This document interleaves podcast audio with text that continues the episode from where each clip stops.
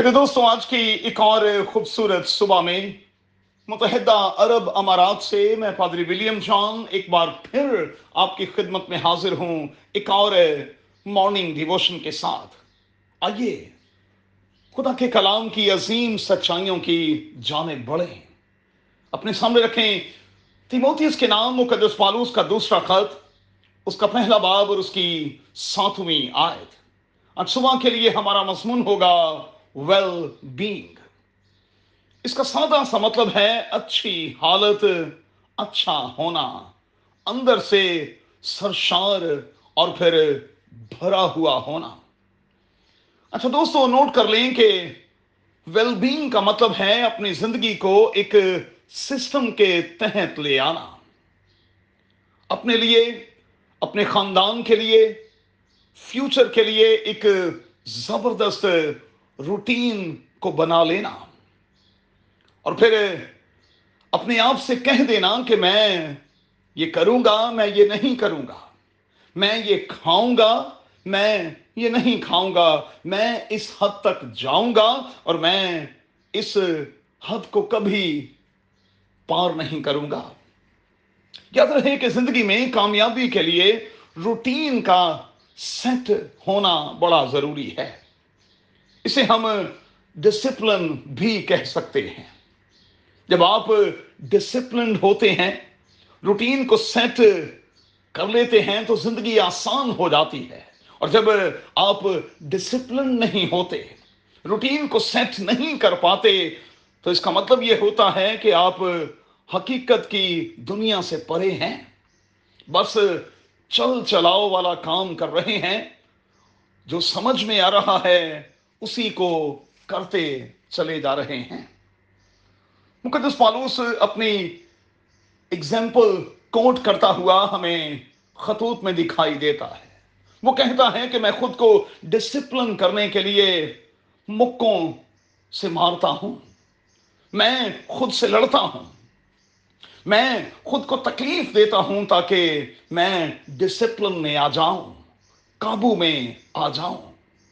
دوستو self control کا یہی ایک طریقہ ہے کہ ہم خود سے مکوں کے ساتھ لڑتے رہیں اور پھر ڈیلی بیسس پر اپنی جانچ پڑتال کرتے رہیں کہ میں کہاں ہوں اور مجھے کہاں ہونا چاہیے تھا۔ ہو سکے تو پہلے کرنتھیوں چوتھے باپ کی پہلی پانچ آیات کو بھی دیکھیے گا۔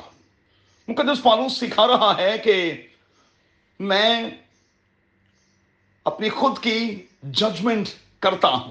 اور وہ کہتا ہے کہ اس سے اچھی ججمنٹ کوئی اور کر نہیں سکتا۔ سو اچھا ہے کہ ہم خود کی جانچ پڑتال کرتے رہیں۔ اور جب ایسا کریں گے، اس عادت کو اپنا لیں گے، تو پھر آنے والے کل میں خدا کی طرف سے تعریف اور عزت کو لے سکیں گے۔ توڑوں کی مثال، اشرفیوں کی مثال، کمواریوں کی مثال ہمیں یہی تو سکھاتی ہے۔ شاباشی کا تعلق اسی بات سے ہے کہ ہم دیانتدار ہو کر، ایماندار ہو کر سنسیئر ہو کر دیکھتے رہیں کہ وقت اور حالات کا تقاضا کیا ہے۔ میرا ٹاسک کیا ہے اور میں اپنے ٹاسک سے کتنا دور ہوں؟ تو بڑا ضروری ہے کہ خود کی ذمہ داری لیں۔ ذمہ دار بنیں۔ اور پھر اپنے آپ کو آنے والے کل کے لیے پورے طور پر تیار کرتے رہیں۔ کسی نے کیا خوب کہا ہے کہ جب ہم اپنی ذمہ داری لینے والے بن جاتے ہیں، تب ہی جا کر ہم دوسروں کے لیے ذمہ داری کا مظاہرہ کر پاتے ہیں۔ سو بڑا ضروری ہے کہ ہم اپنی زندگی کے ان لمحوں کو اس طرح سے بسر کریں، اس ذمہ داری کے ساتھ بسر کریں کہ ہم آنے والے کل میں اپنے خاندان کے لیے، اپنی کلیسیا اور اپنی کمیونٹی کے لیے افیکٹو ثابت ہو سکیں۔ ہو سکے تو آج چیک کیجیے گا میں کس حد تک کنٹرول میں ہوں، قابو میں ہوں۔ اور میں اپنے ڈسپلن کا کہاں تک خیال رکھتا، خیال رکھتی ہوں۔ اگر ہم کسی بھی طور پر اوور کنٹرول ہیں کنٹرول سے باہر ہیں، تو پھر ہمیں اپنی زندگی کا ریموٹ کنٹرول خداون کو دینا ہوگا۔ اور خداون سے التجا کرنی ہوگی کہ خداوند، اب تو مجھے کنٹرول کر۔ یسو کے نام میں آمین۔